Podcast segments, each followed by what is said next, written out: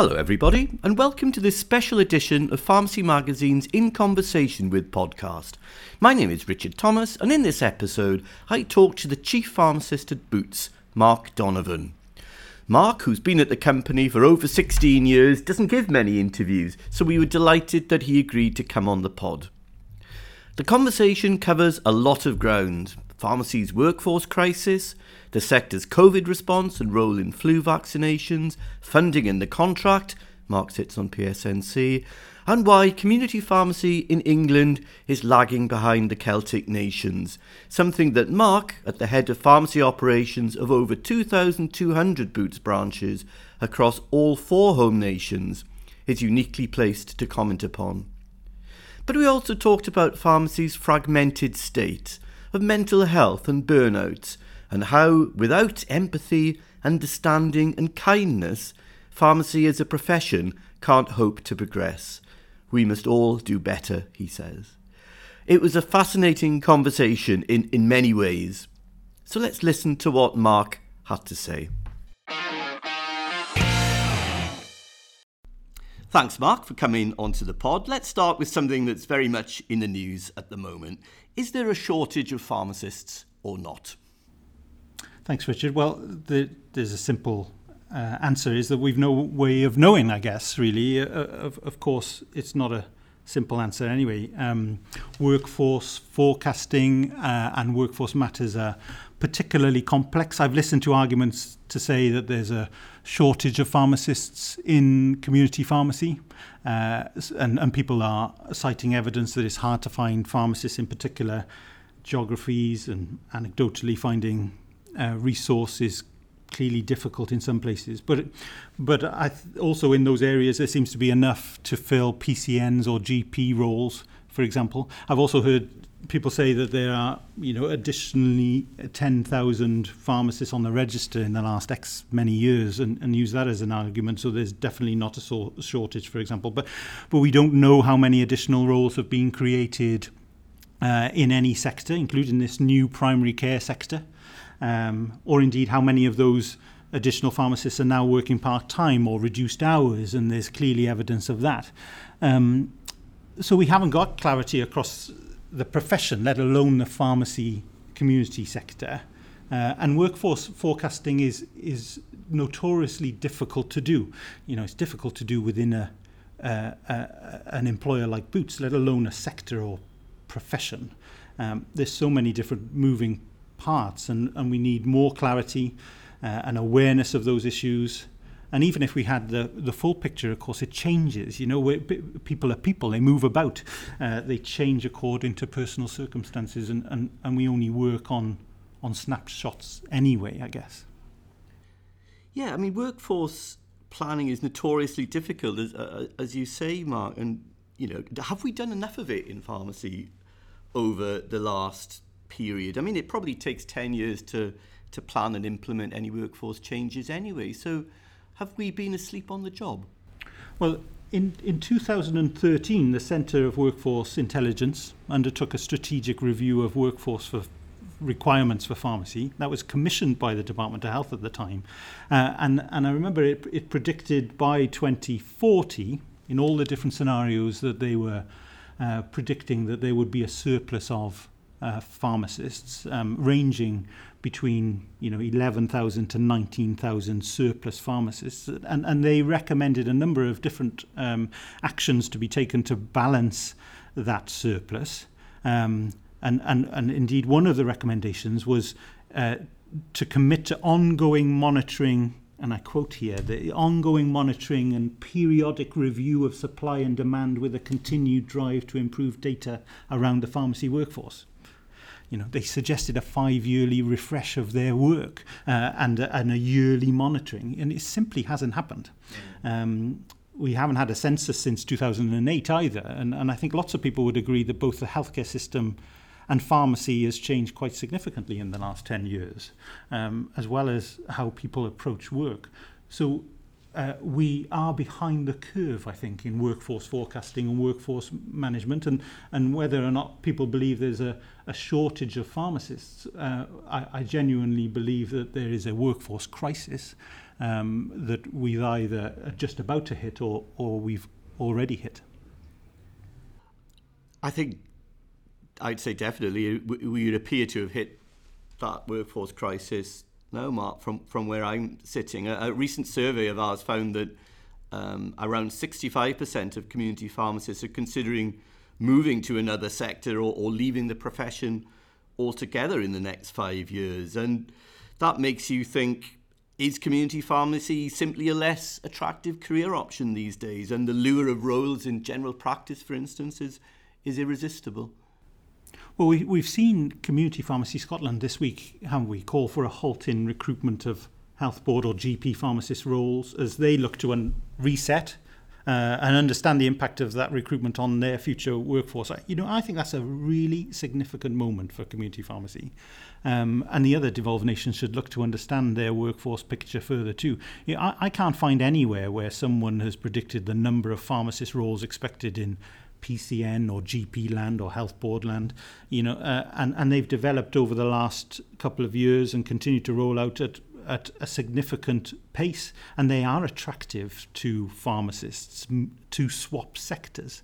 Uh, pharmacists are looking for flexibility, they're looking for a, a different uh, uh, approach to their uh, clinical practice, um, and and we we know that the healthcare system is changing and demanding a different workforce model too. It's you know, and, and quite simply, pharmacy as a profession has not kept ahead of that change. To be honest, Richard, I don't think.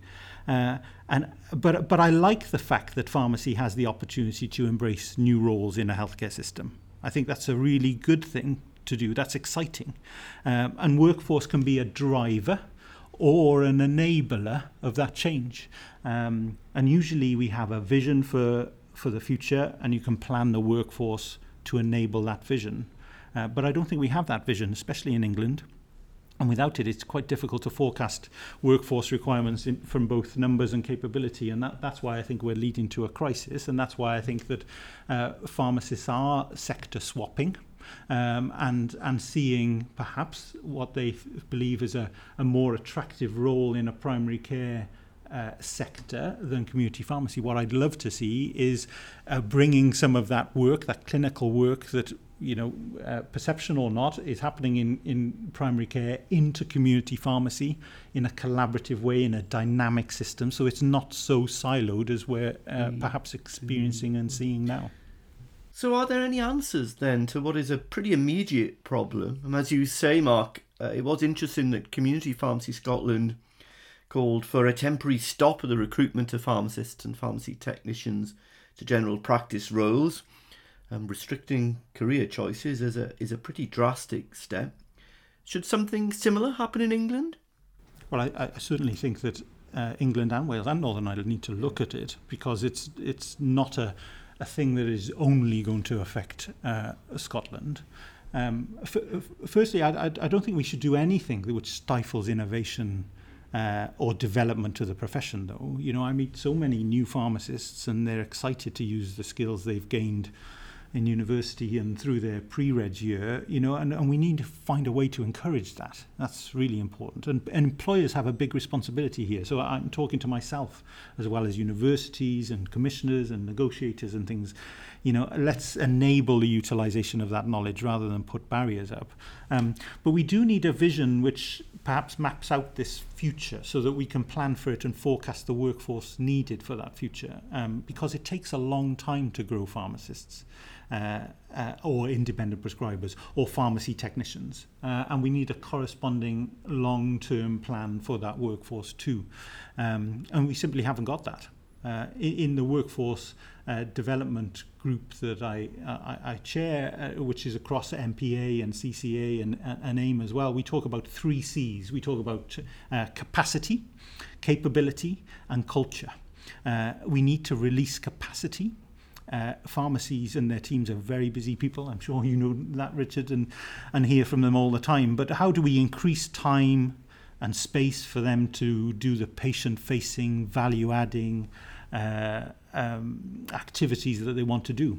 You, you, know, you could, you could add more funding. Uh, you could uh, remove workload through technology or regulation change. You could you could uh, utilize the pharmacy team differently. Uh, but we have to release capacity to enable change. Um, and we talk about capability. You know, we need to ensure that developing a pharmacy uh, technicians and pharmacists uh, or independent prescribers um, so that we can fully maximize the people who work in a pharmacy so they're doing the right thing to their role. And I think that's uh, increasingly important going forward. And then and then from a cultural point of view we need to do that in a caring and compassionate and empath- empathic way. Um, you know our, our profession is in healthcare uh, and therefore it should all be about care and, uh, and compassion, and we can't lose sight of that either. Um, uh, but, but sometimes I think we, we do and have, uh, and it's important that we uh, look after our uh, uh, teams, our pharmacy teams, so that they can be best placed to look after the patients that they, they care for too. A lot of reports um, that we're covering at the moment of, of pharmacies closing um, because they're unable to, to find um, community pharmacists to, to man them. Um, do you operate a policy of part closures at Boots? In, in exceptional circumstances, we have some of our pharmacists perhaps that are unable to um, finish a shift, but we don't have a policy of of part closures. Uh, we have a deployment team which are fantastic in ensuring that we have a continuity of service across our pharmacists. I'm not saying it's easy. It's it's increasingly difficult, but uh, uh, we uh, f- think it's vitally important that we maintain a continuity of service in all of our pharmacies, and that what that's what we try to do, and, and have been uh, very successful in doing that throughout a, a pandemic, which has put lots of pressures, and and uh, through a summer which uh, has been affected by uh, uh, self-isolation rules and holidays and, and, and other matters, as, as you well know. So uh, no, no policy, um, but uh, I wouldn't say that in uh, very rare thankfully rare occasions that we've we've had to do uh, innovative things to maintain service. What would you say to those critics who would maintain that shortages is all about poor working conditions and, and companies refusing to pay high locum rates? Well, well like I said, I, I, workforce and uh, forecasting is is a complex complex area, um, and and some people will. Uh, want to change sectors uh, for personal reasons and go to different areas of, to practice, uh, either in hospital or primary care, uh, GP land, or, or indeed community pharmacy, of, of, of course, too. And that, that would be personal and specific to them. Uh, I think community pharmacy needs to be uh, attractive. I think the future for pharmacy is in community uh, and in, uh, is in primary care and closer to patients. We make a huge difference. We've made a huge difference through uh, the pandemic and, and uh, demonstrated our value to a healthcare system which needed us. And I, and I think that's really exciting.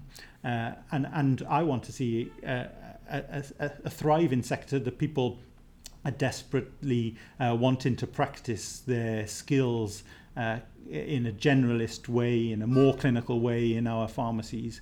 Uh, and, and that's part of the work of the Workforce Development Group. Collectively, we want to see community pharmacies successful, and we need to perhaps be better at, uh, at telling the story of how community pharmacy does make a huge positive difference into many uh, thousands of people's lives that come to visit us on a day to day basis.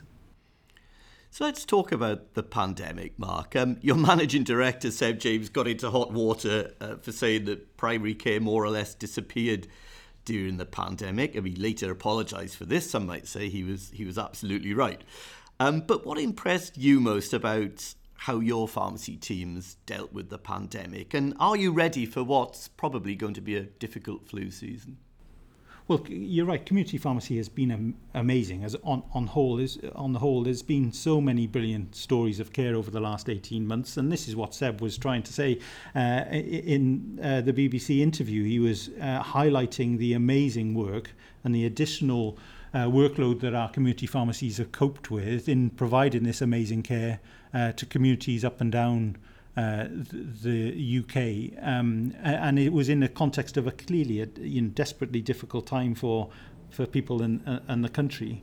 Um, one of the one of the best things of of uh, being in this role is to hear these amazing stories of uh, our pharmacists and, and, and patient care um, uh, and the impact on people's lives. Um, and it's been even clearer over the last 18 months, to be honest, Richard. Um, you know, our, our teams have genuinely been amazing. I, I always remember uh, a pharmacist called Emma. Um, it's a really simple story, but it'll stick with me forever, I'm sure, uh, where uh, she works up in the northeast. And uh, one of her patients, uh, an elderly gentleman, uh, really struggled uh, with loneliness and isolation in the, the, the early lockdowns, but he always missed a Thursday night quiz night in his local pub. So Emma, uh, uh, once she finished work, she used to go home and, and uh, Zoom him in or FaceTime him in and do a quiz for him, just her and him. Uh, uh and uh, uh, you see so many different uh, examples of just going beyond this care that was clearly evident um, across the pandemic, uh, and, and it's you know it's fantastic to, to see, and I'm sure people will look back in years to come at this period of time, and and I hope they genuinely realise the positive impact that they've had um, on the healthcare system, which was facing the biggest crisis that they've seen, and, and how community pharmacy has played the, a significant role in, in helping the country navigate a pandemic um, that we're currently in, I guess. Uh, I, I remember clearly a, um, a telephone call early on in the pandemic about uh, from government um, requesting help on COVID testing. Um, and, and within half an hour of that conversation, we, we had assembled a team to look at how we would stand up a drive through system um, to test. And we did that within five days in, in Nottingham. And only last week we, we have uh, reached the 3 million test mark in our drive-through locations you know and similarly with covid vaccinations now at 700,000 across England Wales and Northern Ireland. Uh, and that's such a significant achievement and, and demonstrates I think what a uh, what an amazing resource the government has at their disposal in helping uh, in the midst of a crisis. And hopefully they'll see how um, pharmacy can help in a post-pandemic healthcare system which will have significant challenges that community pharmacy can provide solutions for and and as the winter period sort of ahead, uh, as you say, that that'll bring challenges too. You know, COVID continues. It's definitely not over. Um, changes to the primary healthcare system that uh, has happened and continue. Uh, COVID booster programs, this flu program, which is undoubtedly, as you say, going to be the biggest program that community pharmacy has ever uh, delivered, and new challenges in the wider healthcare system as, as uh, such as long COVID or mental ill health or uh, an increase in new presentations or late presentation in cancer symptoms. There, there are plenty of things that uh, will um, need uh, community pharmacy to adapt and change and uh, address in a, in, in a post-pandemic um, new healthcare system as we go ahead. That was a lovely story uh, about Emma, and I'm sure, as you say, replicated up and down the country. Pharmacy's been absolutely magnificent during COVID. Um, and perhaps we can come back to some of the um, the progressive things that pharmacy might do, if suitably funded, I guess, going forward. Um, perhaps we return to that a little later on, Mark. Now, changing tack completely, you said something very interesting to me off air before we started. Um, that you were concerned that empathy in pharmacy, empathy in pharmacy, could be disappearing. Um, what did you mean by that? Well, well, I'm. Um, I, I'm fascinated by the concept of empathy. Actually, to be honest, I've, I've been even more interested with it during the pandemic. Um, the psychology of why people do things uh, and why people don't do things, I guess, really, and, and, and whether or not it's declining in community pharmacy empathy. But um, I actually think it's declining across society as a whole, but that's a whole different podcast series for you there, Richard, I think. But um, uh, but we're charged with delivering patient focused care. That's what we are asked to do. And, and patients want kindness, warmth, empathy from their healthcare provider. And, and I'm fascinated about what extent uh, we deliver uh, to that end and what, you know, if any, um, that impact has had on us as healthcare professionals in doing so. Because I think there's a big link between the provision of empathy and uh, burnout, which I'm seeing more and more of in, in community pharmacy. Um, a couple of weeks ago, I was working alongside a pharmacist and got into a really good conversation about care, which made me think about empathy and compassion, particularly. Um, the vast majority of pharmacists that I meet, vast, vast majority, um, really want to care for their patients, you know, to understand their needs and to help them. Uh, and this pharmacist said to me that she f- she felt she cared too much. Uh, and and uh, it, it struck me when she said it. You know, I do see pharmacists that struggle to balance what is a very demanding job, an increasingly demanding job, with their desire to care and be compassionate, and it seems to impact them individually uh, and, and hurt them. And this pharmacist was like that and, and subsequently decided to step down for four days a week, for example. You know, and, and I, I others others I see still have this care and desire, of course, uh, but they know that they have to shut off them uh, to protect themselves from being hurt, uh, and therefore they shut off for good reason uh, their empathy. Um, and I think you can you can learn and uh, about empathy and, and, and how you need to, you know, I think people need to manage empathy and being em- empathic. But but being empathic also takes time and something that pharmacy as well as across uh, the healthcare systems as a whole really uh, is, is, is something we're short of. Um, so so I am I am fascinated by it and I look out for it. Uh, and and particularly when it looks to uh, when it comes to mental ill health with our healthcare professionals and, and, and burnout.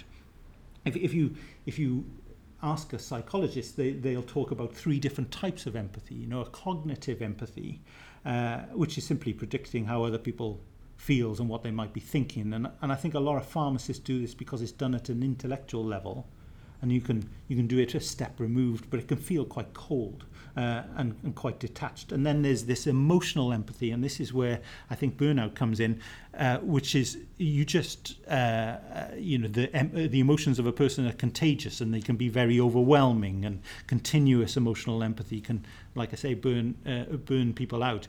But there is something called compassionate empathy, a type of empathy that we could strive for that where we understand patients or a person's predicament and feel with them, uh, but we are moved to help if needed. And, and, and that's the type of empathy uh, uh, that, that is needed and is a powerful balance between the two. But it, I, I guess when it comes to empathy, and this is the wider point, uh, it's not just burnout that makes me reflect on empathy. Um, compassionate and empathic leadership is an important uh, element of moving the profession on we have to understand other people's perspectives and where they've come from to make progress in our profession. Uh, and if there's one thing that frustrates me about the profession of pharmacy is how fragmented we are. Uh, we only have a, a finite amount of energy and we use significant proportions of that as, as far as I can see in discussing and challenging and arguing internally to the profession you know uh, and I'm, you know, I, I, am in danger of doing a, a Rob-style rant about pharmacy voice. Uh, but but how, how we seek to understand each other, what concerns us, what unites us in an empathic way, will surely put us in a better place for the future. You know, and I'm not necessarily pointing the finger here. You know, I need to change. Uh, I know Boots needs to change, and uh, employers need to change. You know, but we have to show empathy and understanding, and importantly, I believe, kindness to progress the profession.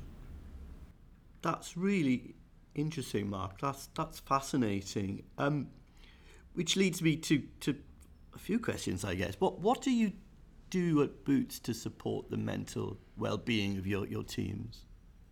Well, this is this is uh, really important, and it's certainly become sharper recently. Um, but it has been an under long-term underlying issue, I think you know, that we have to address. Uh, I see it in other areas of healthcare, uh, not just pharmacy. Um, and we do need to support our pharmacy teams better. Uh, and we've done lots and lots in this space, um, but you just can't become complacent on it. Uh, we have to do better and, and keep it in the forefront of our, our work. We, we, we focus on five ways to well-being. Uh, we work closely with the RPS on their well-being activities and pharmacist support, of course. Um, we have mental first aiders um, across our organisation now. Uh, we focused on pre-regs in their formative years. We think that's really important, and, and the provisional registrants and, and, and the foundation pharmacists, of course. We have toolkits uh, uh, to support online and, and in other sort of channels, and, and regularly talk to pharmacy teams and, and build capability in their leaders as well. On how to manage and look out for their well-being. It's a vitally, vitally important element um, element of that.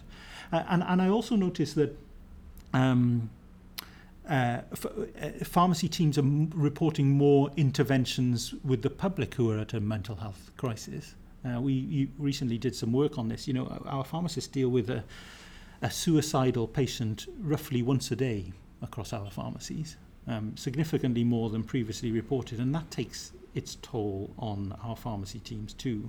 You know, I and and all of my uh, team of mental health first aiders and have been for a number of years now. And, and, and that's something which I think is really important, increasingly important. And, and, and they know that, uh, or any of the pharmacy teams can access that support at, at, at any time. We could talk about this for a lot longer. That was, that was as I say, really interesting, Mark. Um, but obviously, a, lot that you're doing at Boots to look after uh, your the mental health of your teams. And I, and I suppose I hadn't thought of, I think pharmacists and pharmacy teams are naturally empathetic, really, as the story you said about Emma earlier on demonstrated. But I must admit, I hadn't thought of empathy in terms of management within that. So that's, that's given me some, some food for thought. And what about the future then, Mark? I mean, we, we've had the announcement now about year three of the contractual framework in England and some some good news in there about service development, um, but nothing really about addressing pharmacies' severe funding shortfall. And meanwhile, uh, community pharmacy in Wales and Scotland seems to be going down a much more progressive path, especially with regards to things like prescribing and dealing with minor ailments as part of the NHS. So, what's your take on all of this? Well, I, am in a, a, privileged position that I can see across the devolved nations, and, and I'm quite excited for the future. Actually, in all in all nations across the UK, um, I'm, I'm positive about the future. Yes, it's disappointing about the funding, and we need to address that. Uh, but that's a continual underlying uh, element of, of how we negotiate with with government. We we definitely need a vision in in England, particularly. I think when you see the vision of excellence in in uh, Scotland and delivering a healthier Wales uh, obviously in the in the Welsh government. I think these are great documents which give a foundation and a focus for the profession to uh, go after. Uh, and and I certainly see uh, progress in in the devolved nations. What what interests me the most is when I go out and visit our pharmacies, uh, talking to the pharmacists themselves in those devolved nations. We have done a lot of work in in trying to understand how they feel about practicing uh, in those devolved nations. Uh, and, and when I meet Scottish pharmacists, they seem to be far more settled and content about uh, uh, how they uh, deliver their patient care and, and the capability and opportunities they have of delivering cap- uh, uh, their patient care in their contractual framework than than I do when I meet an English pharmacist, for example. But I'm sure that'll uh, I'm sure that'll come um, because I think workforce is is vitally important and, and engagement of workforce and inspiring them on a vision I think is is a vitally important thing that government and others you know employers and professional bodies can do both from pharmacists and pharmacy technicians. Uh, but it's about capacity like I said before and it's about funding uh, clearly um, what, what interests me uh, I, is prescribing. I see a, a significant future in that. Of course, we've got some new phar- pharmacy services coming up, uh, building on the pharmacy quality scheme in, in England around hypertension and smoker cessation later on. Uh, uh, you know, in the new year, and, and they are exciting, but are they transformational? You know, will they set pharmacy, community pharmacy, in a different way in the future? I'm not so sure. What we need is is prescribing to take hold in England. Uh, we we have in Boots, uh, you know, over 400 prescribers now, and uh, we are uh, learning from Scotland and learning from Wales through the chronic uh, conditions pharmacy plus service in in uh, Scotland and, and, and also the brilliant work and brilliant progression that the delivering a healthier Wales have been up to in, uh, in, in Wales with prescribing and their ambition around prescribing across community pharmacy. That's exciting. And, and I, I meet lots of pharmacists that are excited in using the, the, those prescribing skills, which of course will become commonplace from uh, 2026 going forward. Uh, so, so utilization of prescribers uh, and that capability in community pharmacy uh, is going to be an interesting thing to watch over the next five years, I would say. Only 5% of community pharmacists have that capability, according to the survey that the Workforce Development Group has done earlier in this year. We need to increase that. We need to ensure that uh, pharmacists are uh, uh, capable of prescribing and then have the opportunity under the contractual framework to uh, prescribe, and that's important. And and I think you know we can provide solutions to a lot of the challenges that the healthcare system is facing and will face in a post-pandemic world by utilization of, of prescribing community pharmacy. So that's what's exciting me, and, and, and I hope that we uh, we accelerate that change over the next couple of years. Yes, it, it seems to be in, in, in Wales and Scotland prescribing is seen as the key to unlocking pharmacists' clinical capability. Um, and it's interesting, you, you say you've got 400 prescribers within Boots, but how many of those are actually able to use their skills? Yes, and, and a number of those uh, prescribers work under an NHS contractual framework, and it's it's great to see uh, and learn from. Uh, a number of those prescribers uh, work in a, a, a private way, um, online prescribing, for example. Uh, and a number of those prescribers work for us and also work part of their week in a portfolio way in, in a GP practice or a PCN or a CCG, for example. And I think uh, uh, from a workforce point of view, uh, we're looking to embrace that portfolio hybrid approach uh, going forward. And I think that that's something that, uh, you know, our, our pharmacists want. We have a number of roles which have a foot in you know GP land as well as boots in in community pharmacy, uh, and we're learning from that. We want to encourage more of that, uh, and I think that that's quite exciting too. I recently talking to a, a, a CCG, interestingly, about uh, how we can have more of these roles, which has a foot in in uh, both camps and exploring this hybrid sort of uh, approach. Um, and they were interestingly asking me to place one of their pharmacists, a CCG pharmacist, in one of our pharmacies uh, to do their work. Um, but it was driven by a lack of space at the surgery. It was an estates problem.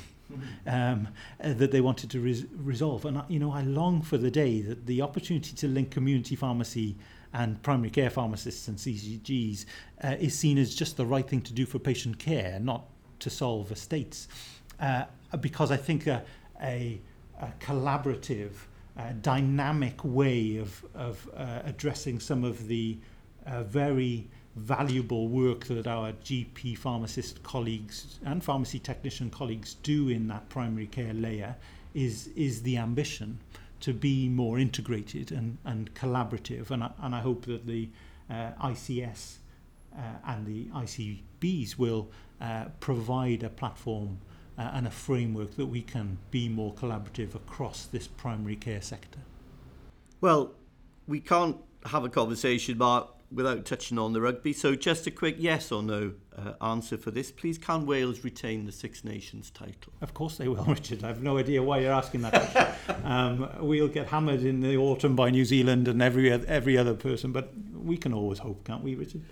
We can. I must admit, I'm, I'm very much looking forward to going back to the Principality Stadium for that for that New Zealand match. Uh, it's been it's been way way too long. Um, we'd better wrap things up there. Um, there's so much more we could have talked about, but Mark, that was that was really interesting. Um, great insight and, and, some fascinating thoughts there. Thank you for sharing them with us, um, and thank you again for for coming onto the podcast. My thanks once again to Mark Donovan for that thoughtful and insightful conversation.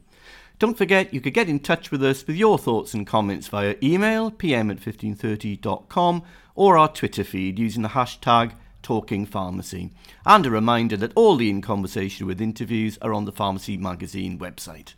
The Talking Pharmacy podcast will return next week, but for now, thanks very much for listening.